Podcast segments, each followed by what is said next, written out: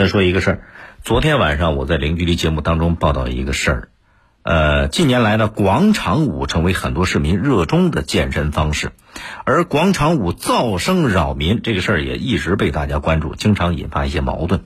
最近网上有一段视频引来很多人的热议，视频里边讲的是什么呢？就是有一个人拿着类似于手电筒的物件，朝着不远处广场上正在跳广场舞的那些大妈们一摁，哎。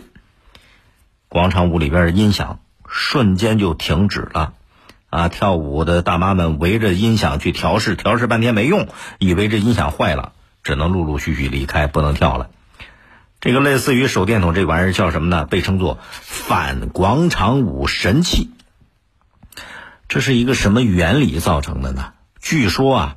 它本质上是一个大功率的遥控器，工作原理呢，就是通过散射或者吸收红外光，改变目标的红外发射特性，来扰乱或者破坏广场舞音响的使用功能。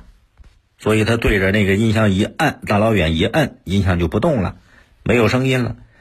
跟它相类似的还有一个东西，叫震楼神器，就震楼马达。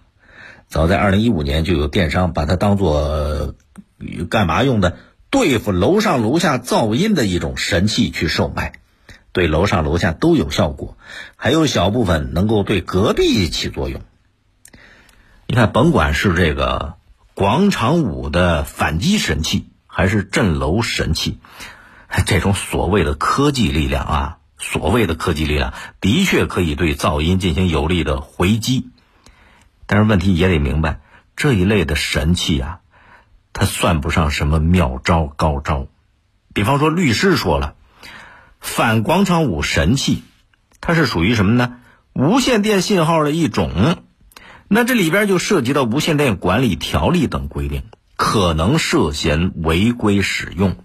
而那个震楼神器更涉嫌违法。这种设备的目的就是制造噪声，进行报复。噪音扰民是需要有治理有回击，最重要的是什么呢？依法或者依法维权或者依法治理。环境噪声污染防治法有相关规定，违反当地公安机关的规定，在城市市区街道、广场、公园等公共场所组织娱乐集会等活动，使用音响器材产生干扰周围生活环境过大音量的，由公安机关给予警告，可以并处罚款。所以你看，遇到这种噪音扰民，拿起法律武器去维权，啊！另外，从治理的角度来看呢，解决广场舞噪音呐，还得多方发力。比方说，国务院关于实施健康中国行动的意见里边明确提出，要推进公共体育设施免费或者低收费开放。所以，政府应该极力的主导学校体育场馆和所有公共体育场馆。面对社会放开，再比如，市民广场设置专门的广场舞区域，是吧？这也可以尝试。有不少地方就设置了这个广场舞噪声扰民自动感知系统，提醒跳舞的人，这都可以借鉴的，啊。另外，那个楼上下的那个震楼神器，这也是个问题。这噪音怎么办呢？物业方面要负起责任，加强对制造噪音用户的提醒，甚至也可以出台管理办法，让小区业主减少噪音的伤害。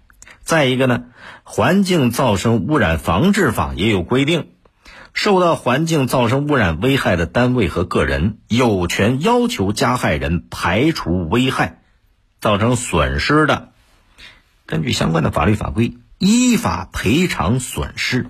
所以你看，于法有据。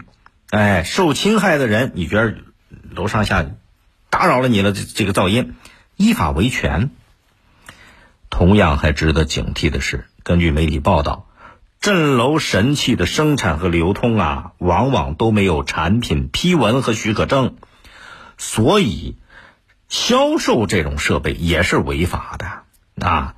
卖家说这个可以有力的反击噪声，拿这个当成卖点，也有违公共秩序、善良风俗，所以相关部门也要重视，不能任由这种事儿相互恶意报复的这种行为逍遥法外，啊，有违公序良俗啊。